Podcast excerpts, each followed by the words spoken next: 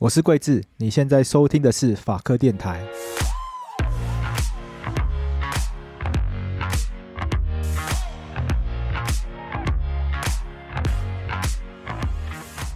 我想问一个，就是就是在职专班这个风气，会不会跟台湾很重视文聘有关？哦，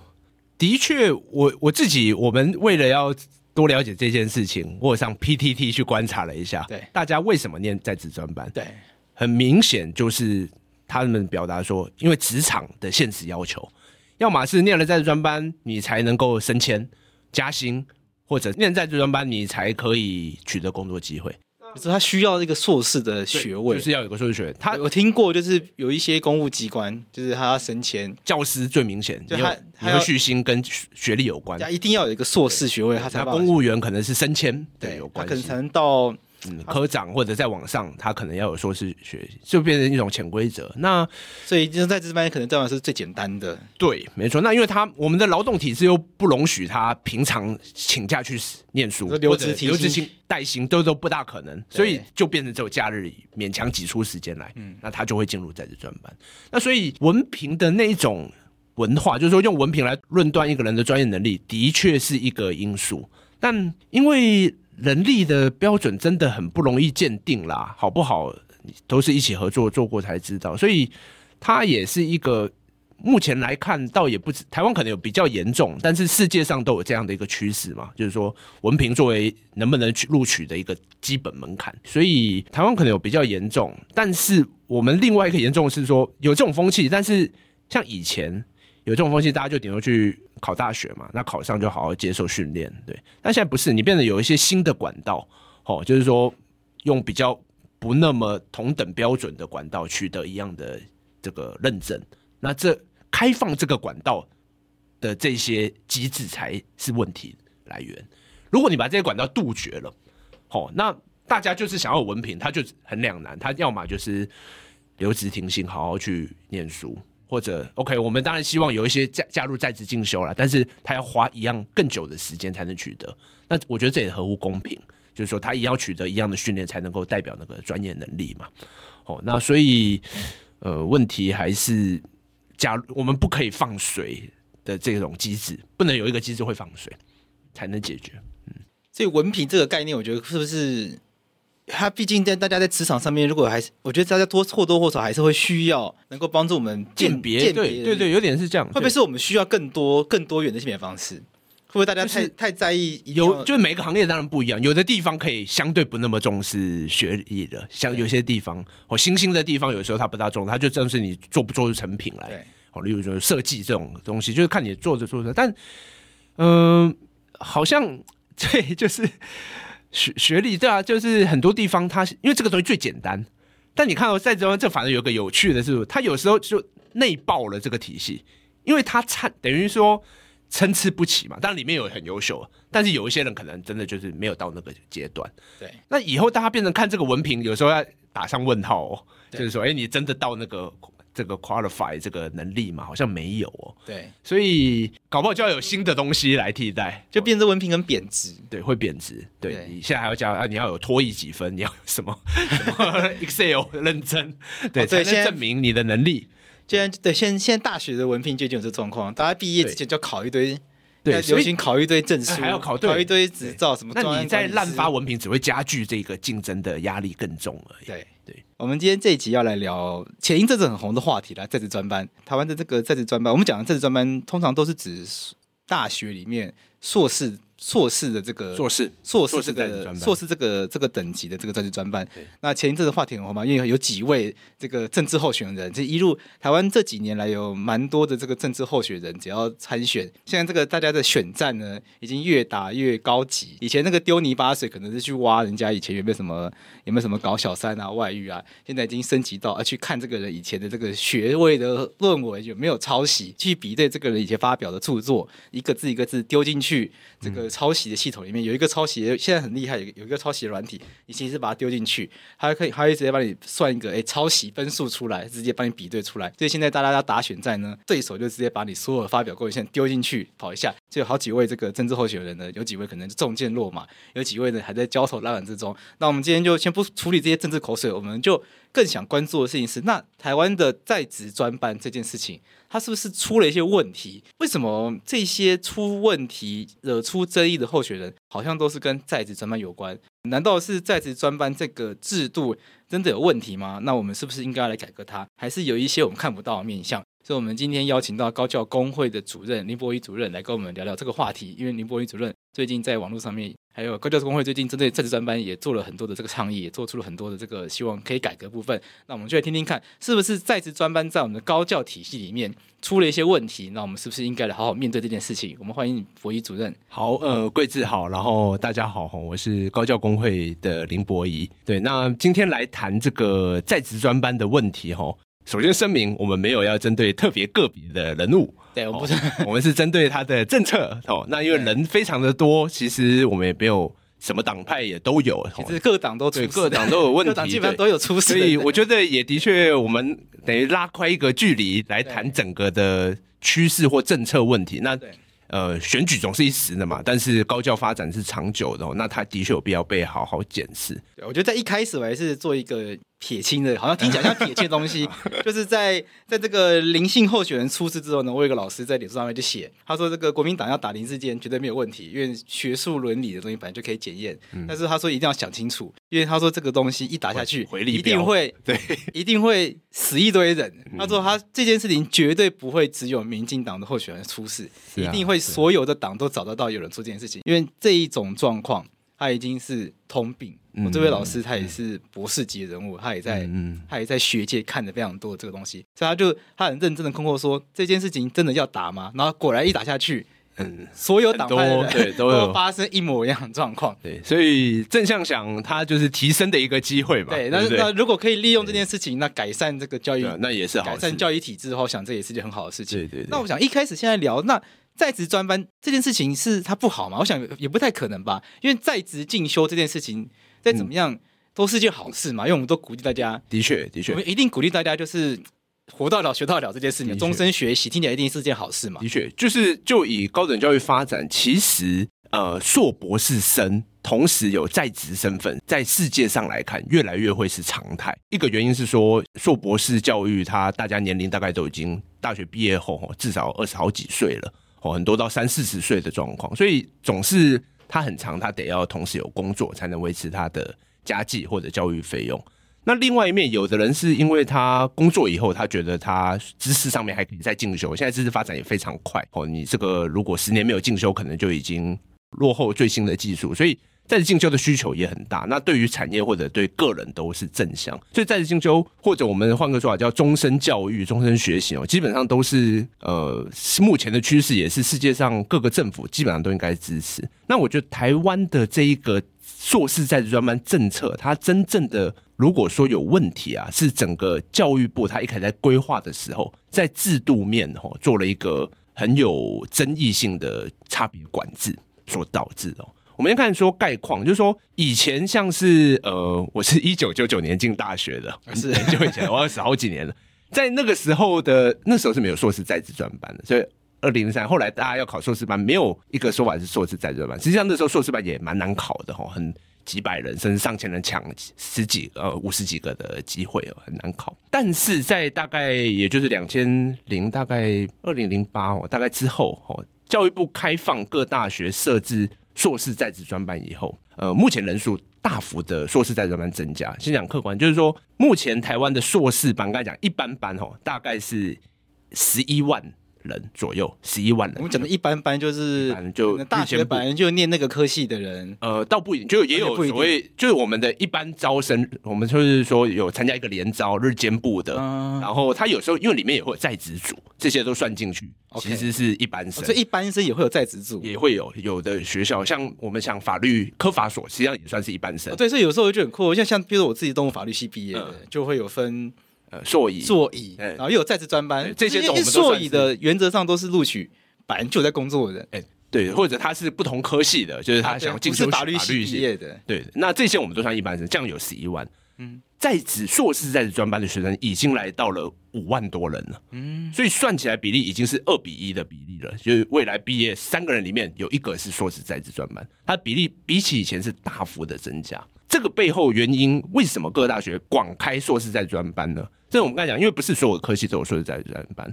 所以有的系所它已经是在职专班的容量已经大于了一般生了。哦，它甚至大于两倍的案例都有。你说有些科系是在职专班反应比较大？哎，没错，是的，真的，对对。那这当然就反映它的一些背后原因。那我刚才讲说，教育部的制度大概是这样：第一个，它容许在职专班相对于一般班呢、啊，你学费无上限，你爱收多少就收多少。一直是一般班，嗯，学费是有设上限的。呃，相对来讲，就我们目前一般班硕士，虽然现在开放硕士的学费哈，也是可以被查就调整啦。跟大学部有点不同，大学部都要核准才能调整，但各校目前看来，硕士班的收费其实跟大学部都接近，差不多。例如国立的可能两万五到三万，哦，私立大概五万到六万，这个是各校大概都差不多。但在职专班不是，他们用学分来计费，哦，学杂费可能不多，一万多块。但学分费就完全看系所。我们目前看到，多数的学校大概是收五千到一万元的学分费，一个学分就要嗯五千到一万元。所以，假如你念的这个是三十二学分的，那至少可能就是三十几万跑不掉。你的一个硕士学两年，一年等于是十六到二十万，大概就很容易，它的费用会是比我们一般学生两倍，甚至三倍，甚至五倍。不只是学费只有无上限，它同时要求。学费算到了以后呢，各个学校的制度多半都是说不用回归校务基金，嗯，所以你的钱变成是系所的一个重要的财源。校务基金是指什么？举例来说，大学好，台大好了，以台大为例，呃，台大有一个校务基金嘛，教育部除了平常每年有正常的补助，台大它很大，有很多的产学合作计划、管理费收入或者场地收入、各种制裁权收入。会以全校为范围有个校务基金，OK，这就算是反正就是学校学校的预算，可以这样来理解它。学校的存款，对学校的对对每年的学校最主要的那个钱，那校务基金，呃，他会拨一些钱给系所，哦，对，大概是这样。哦，所以在职专班的在职专班的钱，院系自己拿，你只要上缴两成，八成你可以留在院系。哦，OK，多数看到的情况是这样，大概八成留。所以对院系来讲，你有没有在职专班差很多？哎，你的系如果在职专班，而且收的人如果假如呃收到五百个好了。那五百个一个人一年让你能够拿到十万元，哇，那就是五千万呢。哦，那这个是对一个系非常庞大的一个，可以用就是一个金库吧，可以这么说。那反过来讲，假如你的系是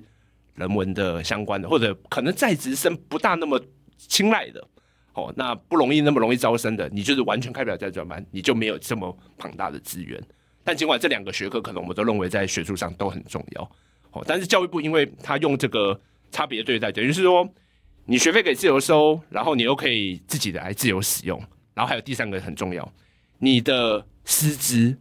我教育部要求在职专班要收学生后要增聘的师资是可以比较少的，甚至我们实务上看到，大多数的系所开设在职专班后不会增聘师资，就本来的老师继续去教，对，有超终点的方式，对，等于。继续教的方式。那老师，因为我国的大学教师，坦白说，平常的本业收入相对于世界来讲是没有算很高了。坦白说，因为他也花了很多时间做这个教育。那现在他就是年金改革诸如此类，就是说他待遇不是很高，所以他很常得要兼课啦，或者接计划啦，有点接近打零工的方式来增加他的所得。所以也有老师是觉得。在职专班，因为他的编的终点费可以比较高，可能比平常都还高两到三倍这么多，多这么多、啊？对，平常学分费很高，平常的终点费很少。对，平常的终点费。听说大学的老师终点费很低，对，大概多低啊？私立学校以助理教授级，比较低的学校还是维持在。大概六百三十块，是一堂课，嗯，比兼家教都还低，一一小时，一小时一学分。就不可思议的低。我们请个人演讲都至少一千六，大概是公定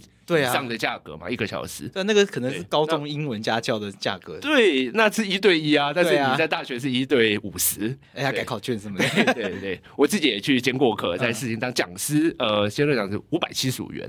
哦，那等于真的是因为想要接触新一代啦。呃，那个这个是几乎是做公益的。对，那在职专班倒不一样，他的钟点费，因为他学费无上限，所以他钟点费编的比较合理，他可以编到一千五到两千五一个小时，就比较合乎社会里面我们觉得比较合理的价值，至少价值啦，符合就是正常水准的演讲，但也没有到真的很优渥，就是对，也没有很优渥。对，对那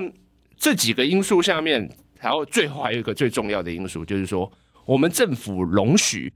在职专班的入学门槛、毕业条件可以跟一般班不同，但一样可以拿到硕士学位。那什么意思？就是说差在哪里？呃入学门槛，一般人就是要写论文的。对，一般呃，先讲入学的方式。一般的我们入学，直到目前，多数的这个国立大学大概还会要求笔试了。对，哦，在职专班目前看到几乎笔试的是罕见的、少见。那有没有笔试，其实差蛮多的。就是虽然不一定一定只看笔试，但是光有没有笔试就会影响到你学生的这个第一步的筛选。是对，因为笔试总别人不能代考嘛，合理来讲对，但是备审资料这些东西不一样。第二个就是说，毕业条件上面形式性的学分要修多少，这可能也会有落差。哦，那最关键的当然就是我们刚才讲论文，论文的品质，因为教育部是容许各个学校自己由指导教授跟毕业口味来判断了。那实务上的确就会发生，呃，大家有一点是呃体恤哦，在职专班的学生平常到上班很辛苦了，所以。学界难免会有一种风气，是对在职生的要求跟一般生有一点落差，这个是整体风气，但个别老师不一定，但整体容易有这种风气。所以就整个系统，我们刚才谈到说，大学它其实政府给它的经费不够，但给它一个差别管制，比如说你这条路走，你可以自由招生、自由收费、自由使用，然后甚至标准可以不一，最后一样发给硕士学位。大学没有钱的状况下面，他就会拼命做这件事。对，不管什么系所，他只要有机会招到生，目前看到的趋势，所以这五万多人就是在这样的一个趋势上暴增出来。正面看，他有时候满足了一些社会需求，因为的确我们很多人在之后想要进修，那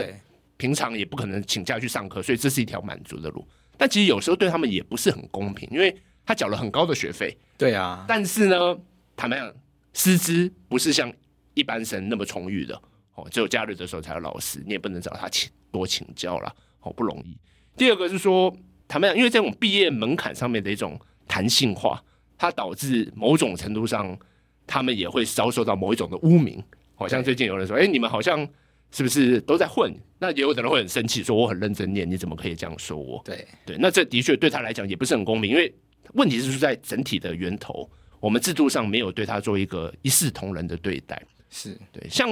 工会观察其他国家的状况啦，像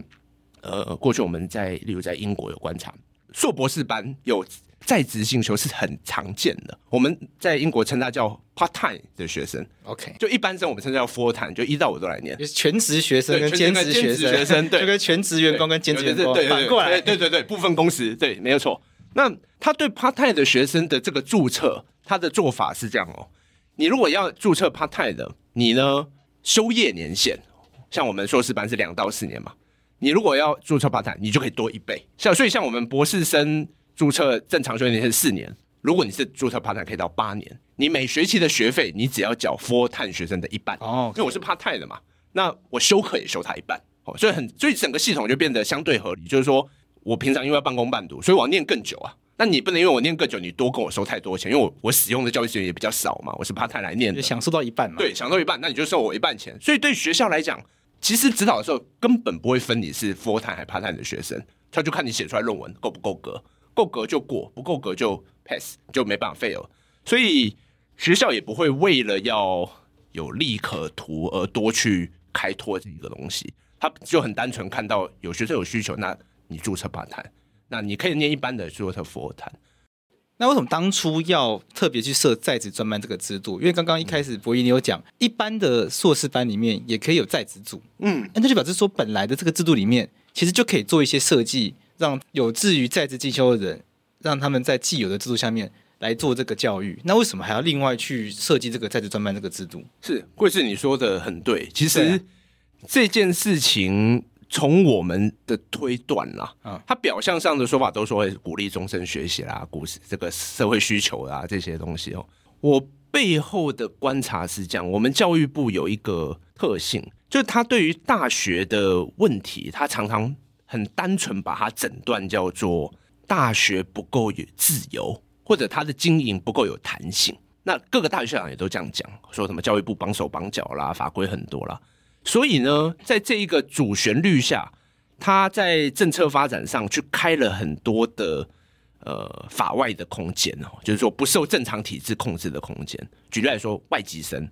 哦，现在外籍生也是学费是无上限的，在我国啊，真的哦，对，是外籍生来念一般的，对对对，学位，他学费是可以另外收取的。OK，对，然后或者像是外籍生也包括那个从对岸来的，境境外对，我说应该广义是境外生，包括陆生或或者中国籍学生也是一样可以无上限。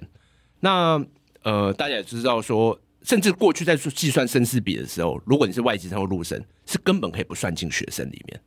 有真的，一个大学如果我多招了四十个。境外生，我不用多派老师，他们就外加进来。师生比意思是说，教教育部有规定多少学生就一定要有多少老师。对，例如说研究所十五个学生就一定要聘一个专任助理教授以上，你才够指导论文嘛？对对，维持这个合理的教育品质，合理的对。但是请外籍生不算的，不算。以前是 非常奇怪，这几年才被批评下，我们批评他才慢慢改正。对，或者说像是我们知道，像是这种。学杂，刚才讲学杂费的管制，刚才讲外籍生是一个例子啊。再来就是说，像是在职专班，过去就是教育部它整个真的就是说，它或者说有一种叫做国际合作专班，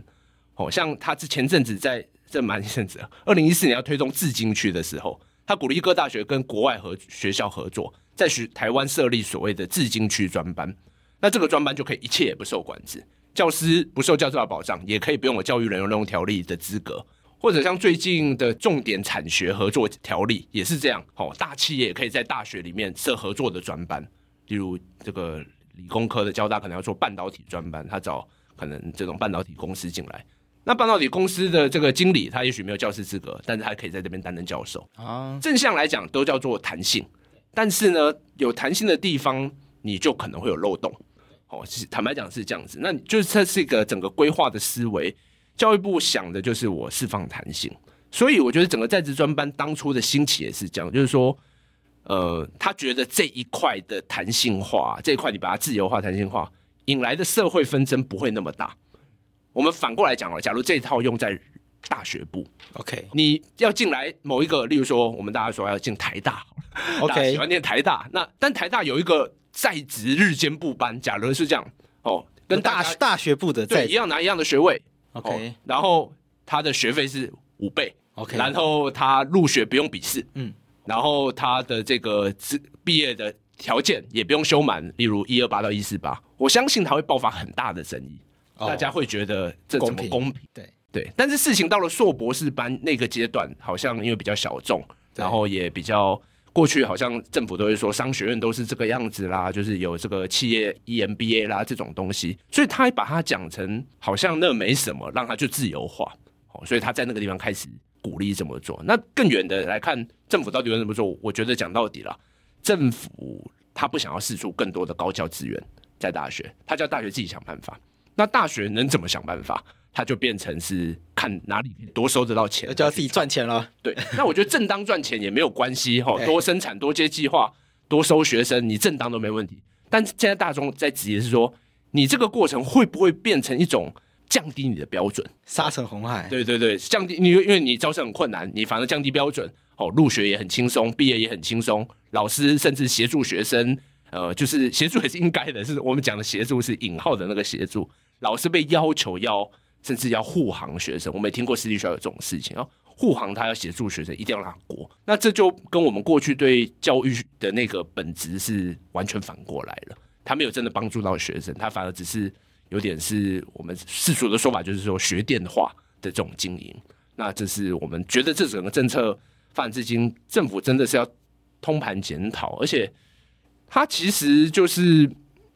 他整个，因为可以说他一开始的这个差别管制。就种下了未来会发展到这样的高度的可能，所以那个检讨是应该上升回以前的那个差别管制，可能要全盘改正才行。我们有没有看到一些比较具体的一些乱象啊？会跟大家分享的？哎、欸，好的，嗯，因为我们就是说今天不说个人嘛，我们讲个人，听到，所以我们讲一些听到的一些状况。对对对，我们不要讲个人哈，我们会讲一些制度上的一些状况。这也是从我们工会会员听来的啦。吼，举例来说。呃，有工会会员，他是教导这个社会科学相关的。对，那大家其实知道，社会科学因为高教工会的会员都会是老师，哎，对对，大家就会是老师，跟老师就私立都有这样子，所以老师在这个体制中就会看到一些，也会被要求去教在职专班，对对。对那有的老师告诉我们说，因为是社会科学了，社会科学其实是一个比较相对难念啊，在我看来，就是说，因为台湾本来社会科学的风气在过去就比较不盛的，比较都是做实务的嘛，就是理工科啦或者法律啊、金融这些东西可能还比较成熟一点。社会科学它需要社会民主化啦，公共要开放，学生要学会它本来就要花比较多时间，但其实学生进了社会以后要再重新学这个东西，难度其实更高，因为他通常会习惯实物的东西，所以。老师告诉我们说，有学生就来拜托要让他过，好，希望毕业。对，希望毕业。那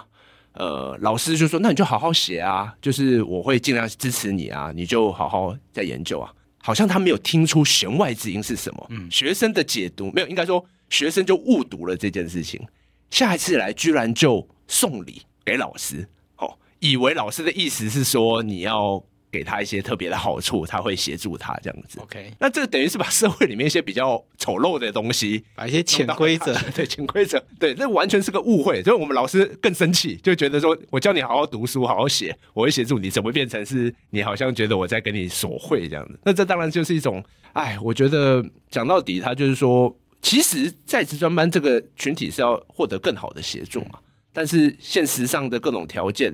他平常一到五都上班很累了，甚至要加班很累了。假日要按理来讲要陪家人，应该也是放松的时候。他还要来念书，那所以他本来论文要写作上面的难度就很高，所以他甚至无法通过把一些社会里面的不正常的风气涌到大学里面。我们的确有听过这种事情，或者我们也听到老师告诉我们说，他要如果是要，例如说念法律好了，我们知道法律它是一个基础教育的那个阶段，是有很多基本功的。对，有民种、刑种、民民法就拆成好几科了嘛。民法总则、债务权，对对对，其实都哇，那个必修课好多，想回想起来都觉得好可怕。对，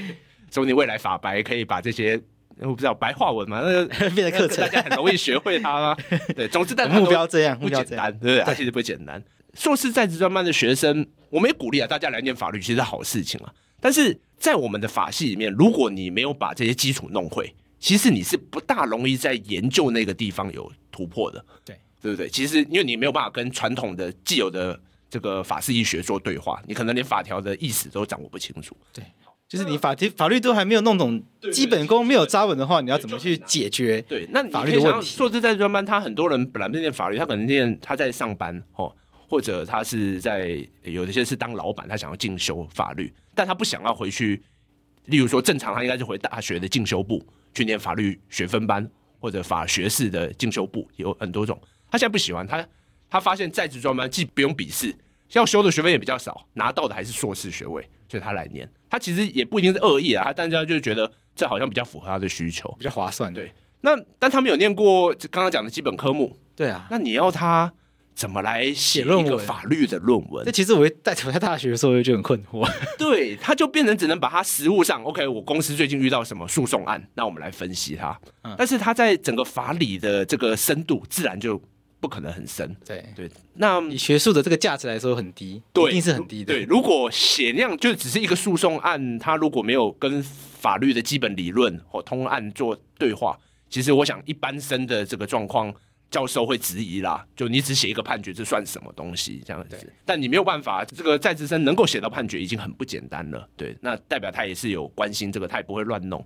但这就是一个训练他缺乏协助下导致的结果。嗯，所以比较合理是说，他要有更长的时间来协助他补课，然后协助他能够有更好的修业年限，跟老师协助哦，或者学长姐的协助也是一种，让他能够把这些都完成。那真的学会了法律了，可以做研究了。那他真的把他实务的经验拿来做法律研究，那会很蛮厉害的。对，他有真正的实务经验来做法律研究，那就不一样。但现在条件因为还没有到，假如各大学真的是用这种态度来招在职专班学生，他们也要担心招不到学生。对啊，就想问说，如果我们改革，希望把他你要上在职专班的，因为在职专班是硕士在职专班，嗯，嗯我们一样期望他毕业的这个。水准是一样，也要跟也要有硕士这个水准的话，因为现在听起来，我讲直接一点，好像会有些放水的状况。就是假设有假，因为我们我我也不想要一竿子打死打翻，当然当然一一艘船嘛，一定还是很多认真的。嗯、但有一些人可能在这制度下面呢就比较容易被放水掉。那我们现在想要把这个解决掉的话，那会不会就就是比较少人来念？对，我觉得要面对现实，就是说，因为学术训练本来就不是很简单的东西。嗯，那我们要让这个训练有有意义啦，他不可能含混，因为含混坦白讲，不只对那个人不公平啊。就是他也交了很多钱，含混。坦白讲，对社会大众也会产生另外一个效应。刚才讲说，十一万的一般生，外加五万的在职生，那等于越来越多的人他得要焦虑哦。就以前其实念硕博士是少数人，他基于他的兴趣去念的，现在不是，好像是职场里面专业工作的标准配备。你没有，你要去念一个硕士在职专班，就是要取得这个门槛。那对于没有的人，他他也是非常焦虑。他尽管他表现很好。他就缺一张硕士文凭，难道他也也要这样加进来这个事情吗？嗯，所以我觉得还是回归常态，是说想要接受这一套训练的人，他来接受，不管是一般生、在职生，我们都应该要好好协助他。但是我们不应该制造一种制度，让大学等于要向某一个等于是有资源的群体，然后就特别做另外一套的这个放宽制度，对他们不公平，对于其他人也不公平。刚刚博一定有提到说，其他国家是英国，哎、欸，像英国，像英国，它是可能把修一年限拉比较长。那还有其他的做法吗？嗯、呃，或者我们 OK 也有一种例子，像我们在美国也有看到这种事情，其实英国也有，就是说有一些人会说，难道不能弄一套制度，是赚一些有钱人的钱？哦，我们收他很多钱，然后来协助一般我们这些穷学生的资源嘛？有点这样，就是说。比较罗宾汉的概念，是不是？要天丁的概念，对，对，就是说，哎、欸，有些人他们他们就是想镀金嘛，对，什么富二代、富三代嘛，他有几百亿身价都可能嘛。那我们让他多捐点钱。那在美国，他正常的做法是这样子。当然，有一种是我们常听到叫荣誉博士，有人捐学校一百亿送他荣誉博士，但是我们不是送他博士啊，不会有人拿荣誉博士会说我要我的论文很厉害啊，没有没有人会说，那就是荣誉博士。所以他就不是用正规的教育体制来协助，就是来获取资源，他等于是用大学的威望哦，来跟社会大众做某一种的也是交换了。那或者在一般其他体系，商学院也有一种叫做呃推广教育哦，就是说在职进修，它不是发给学位的，但是我发给你某一种的呃课程结业证书哦。就我知道哈佛大学有做这样的事情，推广教育中心做很多商学的推广。课程短期的，因为一般人大概也没办法来念两年，他在职没办法念到两年，他可能只是短期，例如几周一个 turn 这样子，哦，十二周，那上完很精实的一个课程，那你发给他认证的证书，在就劳力市场上面有时候也会有帮助，我弄修出一个证书来还是有帮助，但他就不是硕士学位，嗯，所以这种模式学校的确因为这样开开创了额外的财源，但是他不至于伤害到本来硕博士那个学术水准的认证这件事情。那可能是我们还觉得比较合理一点的做法。所以硕博士这个头衔，工会会觉得他还是要应该要还是要对应到某一个等级的学术能力，就是的。因为学术训练，它当然我现在时代都已经多元化了。例如说，一样是硕士，有很多种的硕士取得，甚至不一定写论文的。例如说，创作科系他们可以用展演报告啦，或者像新闻科技，它可以用呃深入的调查报道啦，或者报道文学，这些都可以。但是它毕竟我们要考虑，就是说，它在劳力市场上面通常展现的效果是在传递一个人的呃，有时候是学术，有时候是专业能力的品质。那就像是我们东西不可以掺假一样，我们如果在这个地方检验标准，有的人给的钱比较多，我就放水；有的人正正常常，我就严审。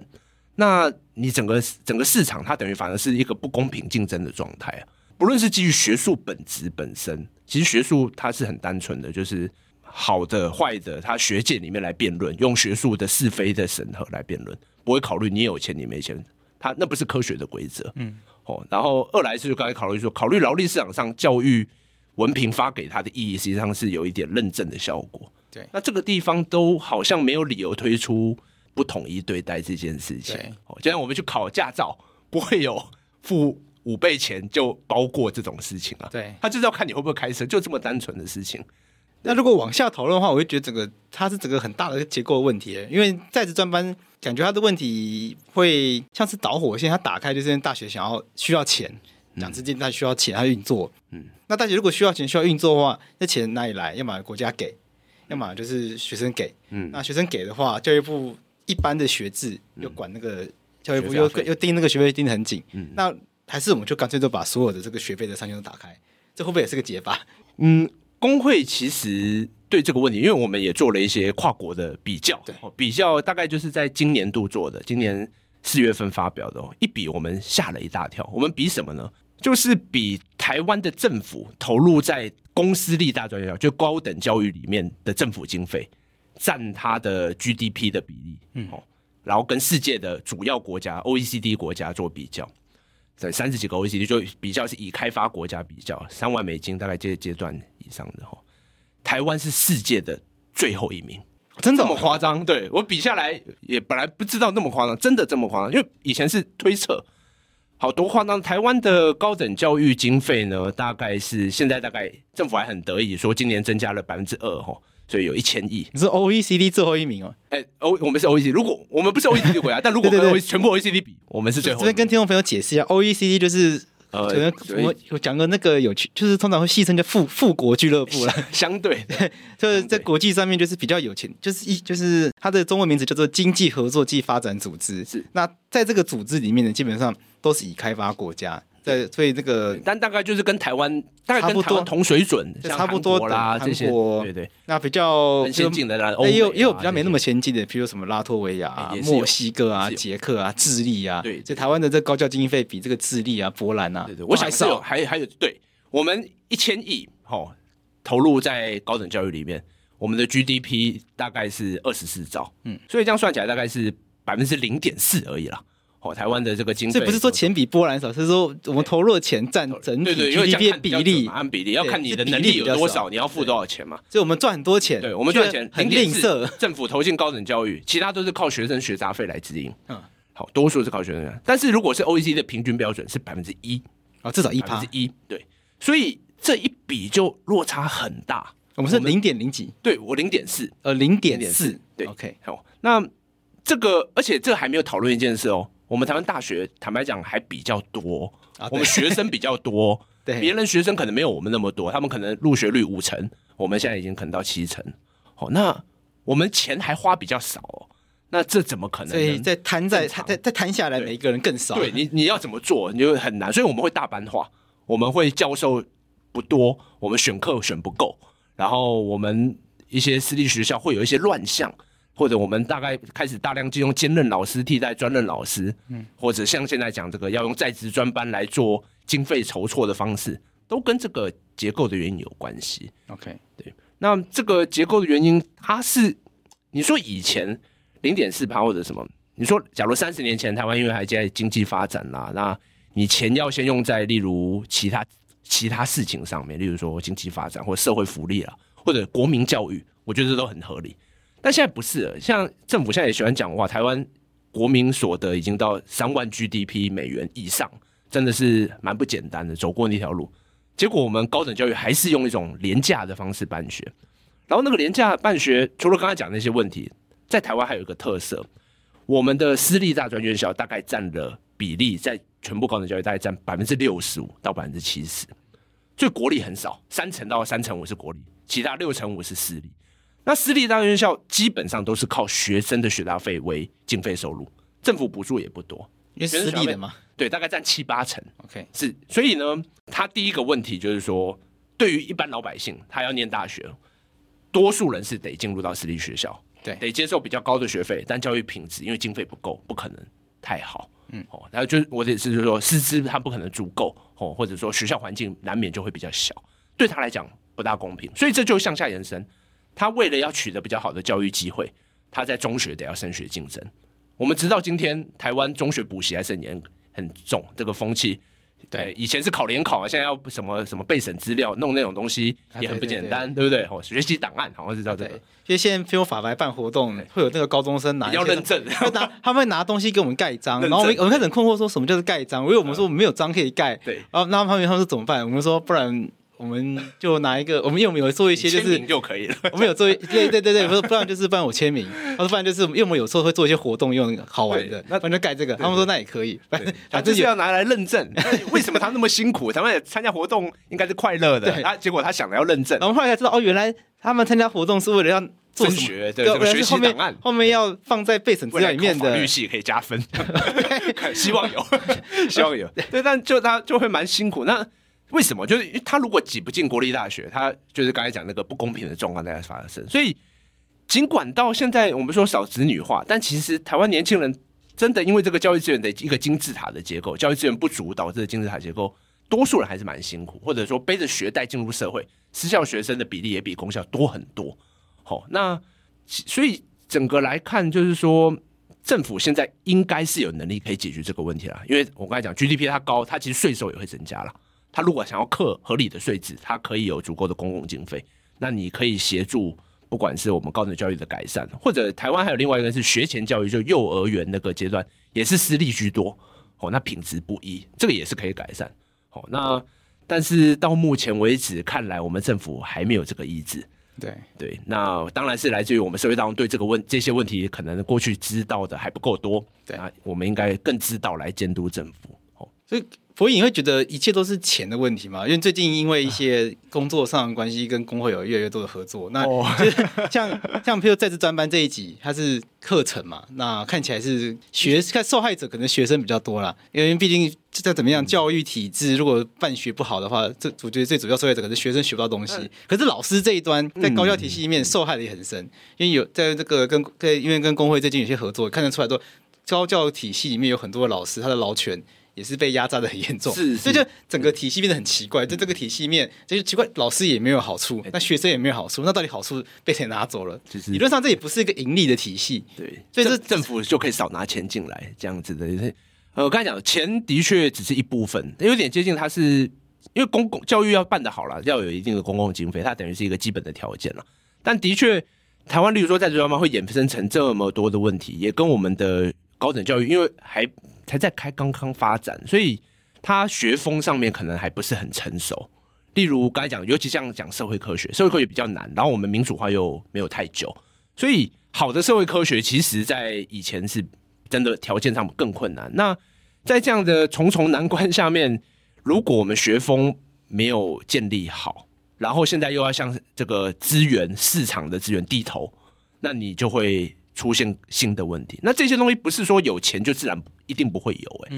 而是说你有钱，但还加上你的学风要建立好。就比如说，当作为大学老师，你很常会遇到一些，举例来讲，系主任就跟你讲说，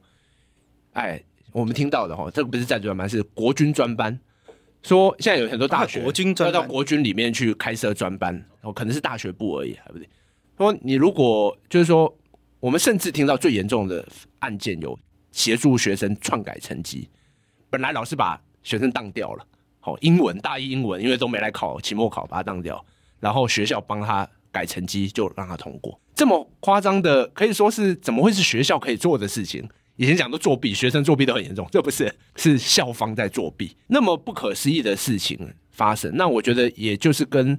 他的学校的，他连很最基本的学术的该是什么东西，他这个东西他都松动了。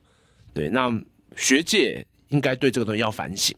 哦，那当然，现在的困境就是说，大家向资源低头下，然后学界内部又阶层的冲突更严重。以前教师，我们看大家大学教的铁板一块，就所以铁板一块就是说，他都是以前觉得是铁饭碗了，很安稳的一群人。现在不是，分成一个极端的两极化。要教室里面最低阶可能像兼任老师，随便可以被不虚评；专案老师，我们有些诉讼在努力当中。是，对对。但就是爬到了编制内里面。他又分你能不能够升等，哦，顺利升到副教授、正教授，或者分你有没有兼任主管，有没有爬上这个院长啦，或者是学校的其他主管，你跟高层是不是在一挂？你如果没有爬上去，哦，不是说就会没事，你可能会在各种教师评鉴啊或者升等的过程里面遭遇到某一种不合理的对待，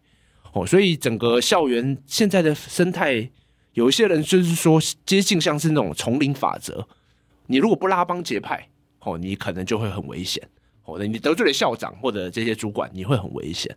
那你可以想象，在这种气氛下，他当然学术这种把关，他就容易会松动，他回不到正常的状态。所以解方问题真的很大。那至少工会啦，因为我们现在是工会，我们是呼吁基层的弱势老师。以前大概就解方是这样啦，要么就是默默低头啦，哦，或者阳奉阴违啦，或者呃不满就求去。哦，我就不教了。也有，我们是想要走另外一条路，组织起来。那高教工会的这些大学教师，我们组织起来，因为很多是非正义或者法律是站在有基本的标准这边的，那我们是可以出来发声、去检举、哦，去介入、去申诉，这些都可以做。那他还是可以，就目前看来，这些行为还是有用，他可以有的时候还是会争回一些比较合理的标准。那甚至未来，我们当然希望，除了对老师的权益，包括你说在职专这种学术风气的东西的导正，也是应该我们要进一步要来把关的事情。所以很多东西不是钱的问题，但钱是一切的，欸、钱是钱是。钱是必要条件，阳光、空气、水的概念，你没有钱做不了任何事情。是，但是有了钱，没有好的环境，嗯，也还不够，也没有，就那就会长出乱七八糟的东西。对，所以我们更重要的事情是，也要在利用这个机会。现在社会上既然关注到高教议题，那希望大家可以一起来关注，如何把我们的高教体制好好的来改善一下。嗯、至少今天这集我们提到一个很重要的资讯：台湾的高教预算低到世界排名，嗯、我们不要讲全世界，嗯、已开发国家、有钱国家中。